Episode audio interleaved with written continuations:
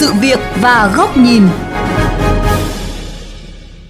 Thưa quý vị và các bạn, liên tiếp các vụ sạt lở xảy ra trong tuần qua từ Tây Nguyên, Tây Bắc, thậm chí ngay cả đô thị. Đáng nói có những khu vực không nằm trong vùng địa chất có nguy cơ sạt trượt. Tuy vậy, lâu nay, tất cả các vụ sạt lở đều đang được coi như thiên tai và đổ tại ông trời mưa lớn. Có thể quy trách nhiệm được không và bằng cách nào để hạn chế các kịch bản tương tự? Ghi nhận của phóng viên Quách Đồng trong chuyên mục Sự việc và góc nhìn hôm nay.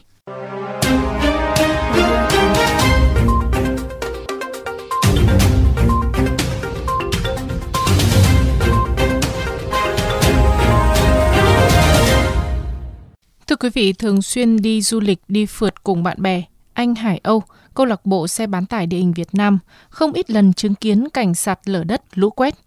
Tuy vậy, việc xảy ra lũ đất đá tại Sóc Sơn khiến hàng chục xe ô tô bị vùi lấp là lần đầu tiên anh chứng kiến. Vùng đó tôi lên khá nhiều rồi thì tôi biết rằng là những cái đường chữa cháy ấy, những cái rãnh những cái hào để ngăn cháy lan ấy thì để lâu ngày đất đá bùn đất phủ lên ấy mà khi mưa thì tắc lại một đoạn thì nguy cơ mà khi nước dồn lại nhiều quá ứ thì đất đá trượt sẽ rơi và sẽ chảy thành dòng thì sẽ rất là nguy hiểm.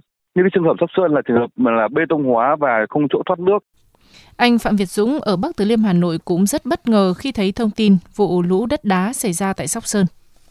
Tại các cái khu vực đồi, núi, triền dốc thì cái rủi ro về à, sạt lở đương nhiên là thể hiện. nhiên đối với khu vực như Sóc Sơn tôi không nghĩ là nó sẽ gây ra các cái hậu quả nghiêm trọng tương tự như các cái vùng núi Tây Bắc.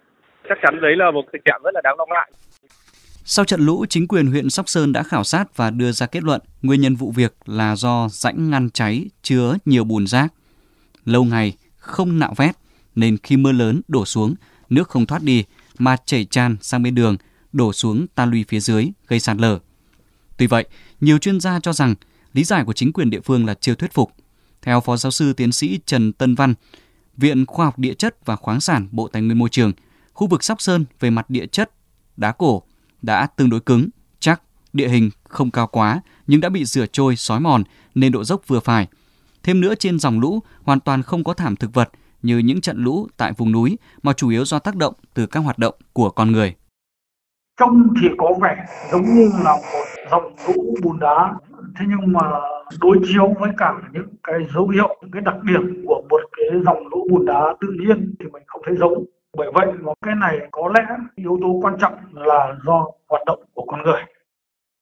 Nghiên cứu ảnh vệ tinh chụp khu vực Sóc Sơn Hà Nội qua nhiều năm, tiến sĩ Nguyễn Quốc Định, giảng viên trường Đại học Phenica Hà Nội cho rằng lũ đất đá vừa qua tại Sóc Sơn chủ yếu là do hoạt động dân sinh của con người, chuyển đổi mục đích sử dụng đất từ đất rừng thành homestay, làm mất thảm phù thực vật, làm giảm kết cấu độ bền của đất, cộng với địa hình dốc đã dẫn tới sạt lở. Tiến sĩ Nguyễn Quốc Định cho rằng tình trạng sạt lở đất sẽ còn nếu chúng ta còn bạt núi san đồi. Nếu mà quản lý nhà nước tốt ấy, thì sẽ giảm được những hoạt động không được cấp phép và khi những hoạt động được cấp phép thì thông thường là cũng đã có những đánh giá đến tác động môi trường.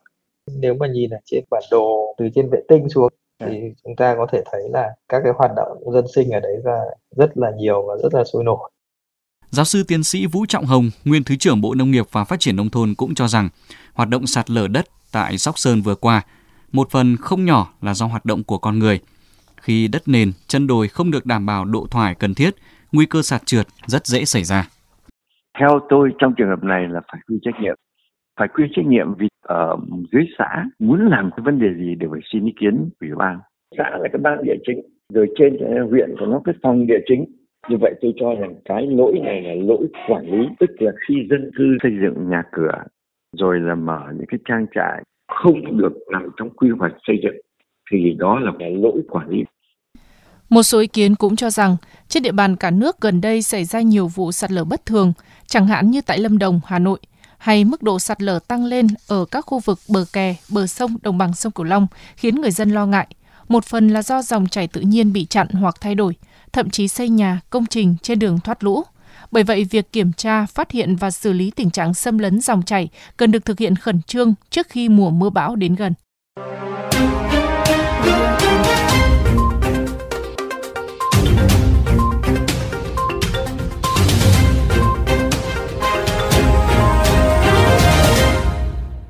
Thưa quý vị, trước hàng loạt vụ sạt lở gây hậu quả nghiêm trọng liên tiếp xảy ra tại nhiều địa phương, vùng miền chỉ trong thời gian ngắn vừa qua.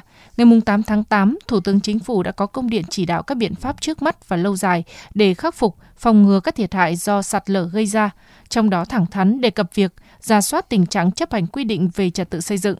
Dưới góc nhìn của VOV Giao thông, đây là cơ sở rất quan trọng để tiến tới quy trách nhiệm trong các vụ sạt lở, chứ không thể cứ mãi đổ tại ông trời.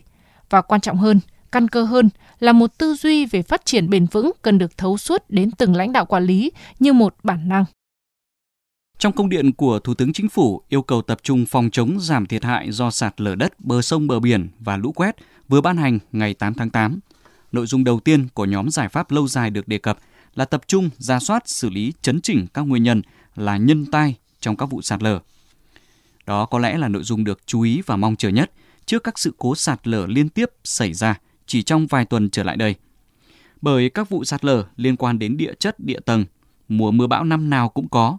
Người dân phần nào chấp nhận đó là một phần không thể tránh khỏi ở một đất nước nhiệt đới, nắng lắm mưa nhiều, 3 phần tư diện tích tự nhiên là đồi núi cao nguyên. Các vụ sạt lở bờ sông, bờ kênh cũng không phải bây giờ mới xảy ra. Chiều cường và biến đổi khí hậu là những lý giải phần nào được chấp nhận. Nhưng, cho đến khi xảy ra các vụ sạt lở nghiêm trọng ở Tây Nguyên và đặc biệt là ngay tại Hà Nội, thì những lý giải trước đó đã không còn thuyết phục.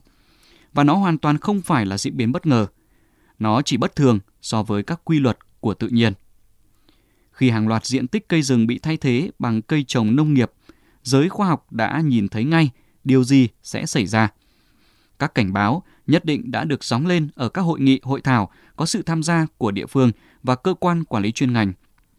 Khi hàng loạt khu nghỉ dưỡng, khu sinh thái đua nhau mọc lên như nấm sau mưa ở vùng ven của Hà Nội, mà rất nhiều trong số đó thuộc phạm vi của đất rừng, của các thảm thực vật dự trữ, với những con đường cứ san đồi, vạt núi mà mở, với các công trình cứ san phẳng mà xây, thì đến người nông dân cũng hiểu rằng những cấu trúc cân bằng vốn có của tự nhiên đã không còn.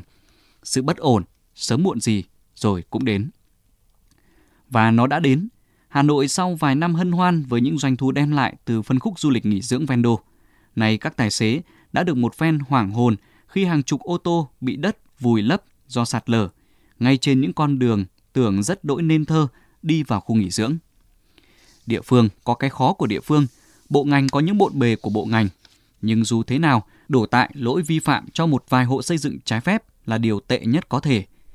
Cả một bộ máy không thể nào thiếu năng lực đến mức bất lực trước một vài vi phạm đơn lẻ. Vì thế, ra soát xử lý các vi phạm về trật tự xây dựng, dù rất quan trọng, nhưng chỉ là một trong các việc cần làm và ở phần ngọn. Bởi trước khi có vi phạm xây dựng trực tiếp của người dân hoặc doanh nghiệp, phải có vi phạm hoặc thiếu sót của thanh tra xây dựng, của người cấp phép xây dựng, của người phê duyệt dự án, người phê duyệt điều chỉnh quy hoạch xây dựng hoặc phê duyệt một bản quy hoạch xây dựng không đảm bảo an toàn. Nếu có một tư duy thấu suốt về tầm quan trọng của phát triển bền vững, thì trong tất cả những khâu trên, câu hỏi về các yếu tố có nguy cơ đe dọa sự bền vững đã được đặt ra từ đầu để ra soát và ngăn chặn. Nếu thực sự thấy được giá trị của phát triển bền vững, người ta đã không dễ dàng đánh đổi những vạt đồi cánh rừng để lấy một vài mùa vụ nông sản hay những lợi ích nhất thời của du lịch mang lại mà tìm kiếm các cách an toàn hơn để tạo sinh kế cho dân. Nếu thực sự xem phát triển bền vững là tất yếu, thì ngay cả trong điều kiện kinh tế khó khăn, khoa học về địa chất, địa tầng và khí tượng thủy văn vẫn được dành sự quan tâm thỏa đáng để có bản đồ tổng thể với những dự báo ngắn, trung và dài hạn cho các tai biến địa chất có thể xảy ra, làm căn cứ cho quy hoạch phát triển kinh tế xã hội. Hoặc chí ít, người ta cũng không phớt lờ trước những cảnh báo đầy tâm huyết của các nhà khoa học về nguy cơ nhãn tiền. Coi trọng phát triển bền vững, người ta cũng sẽ không dễ dàng chấp nhận những báo cáo đánh giá tác động môi trường với tư cách chỉ một văn bản đính kèm hồ sơ phê duyệt dự án cho đủ lệ bộ. Các giải pháp lâu dài cho tình trạng sạt lở đã được xác định trong chỉ đạo vừa qua của chính phủ với hai nhóm giải pháp quan trọng là kiểm soát hoạt động xây dựng và đầu tư cho khoa học. Tuy vậy, từ sự chỉ đạo này, hàng loạt các biện pháp cần được triển khai để đảm bảo thực thi, từ ra soát, hoàn thiện các quy định pháp luật về cơ chế, quy trách nhiệm, ràng buộc trách nhiệm trong từng khâu, từng lĩnh vực cho đến hệ thống các chế tài. Nhưng trên tất cả, phát triển bền vững không thể chỉ là một tư duy về xu hướng của xã hội hiện đại mà phải là một nhu cầu tự thân, một thấu suốt về nhận thức của những người lãnh đạo đến mức trở thành bản năng. Bởi nếu chỉ là một khẩu hiệu đầu môi hoặc miễn cưỡng phải làm theo, thì tinh thần phát triển bền vững sẽ chỉ dừng lại ở văn bản mà không thể đi vào đầu nguồn chính sách.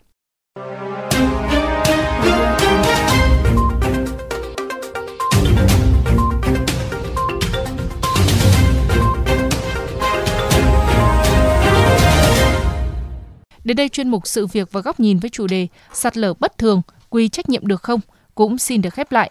Quý vị và các bạn có thể xem lại nội dung này trên vovgiao thông.vn, nghe qua ứng dụng Spotify, Apple Podcast trên iOS hoặc Google Podcast trên hệ điều hành Android. Cảm ơn quý vị và các bạn đã chú ý lắng nghe.